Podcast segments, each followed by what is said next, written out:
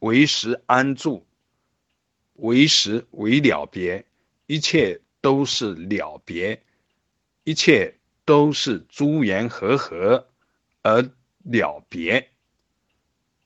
诸缘和合而现起，一切都是依他起，无主体，无凝固点，一切都在自在的舒展，所有的事项，所有的感受，都是缘起而性空。唯识的安住，就是这个状态，这个味道的安住。这个唯识毕竟无主体，也无流淌而不住，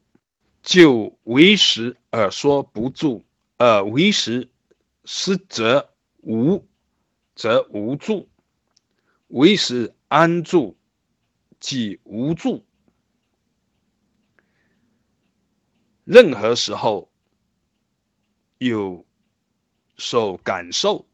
有所举扬，有所言说，都要明白一切都是了别，无主体自在，那么就是无住。唯识安住就是无住，唯识安住而了别，了别由念头中念念相思相续而开展，念头是真如妙用，真如佛性起妙用，就是性起，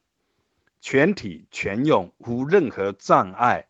所有因缘自在流淌，有隐有显。念头是诸缘和合，是了别的平台，念头的相思相续就是了别的相思相续，法界的承入就是了别的相思相续，就是念头的相思相续，了别无颠倒，清净依他起，那么就是净念的相思相续，念念清净就是真如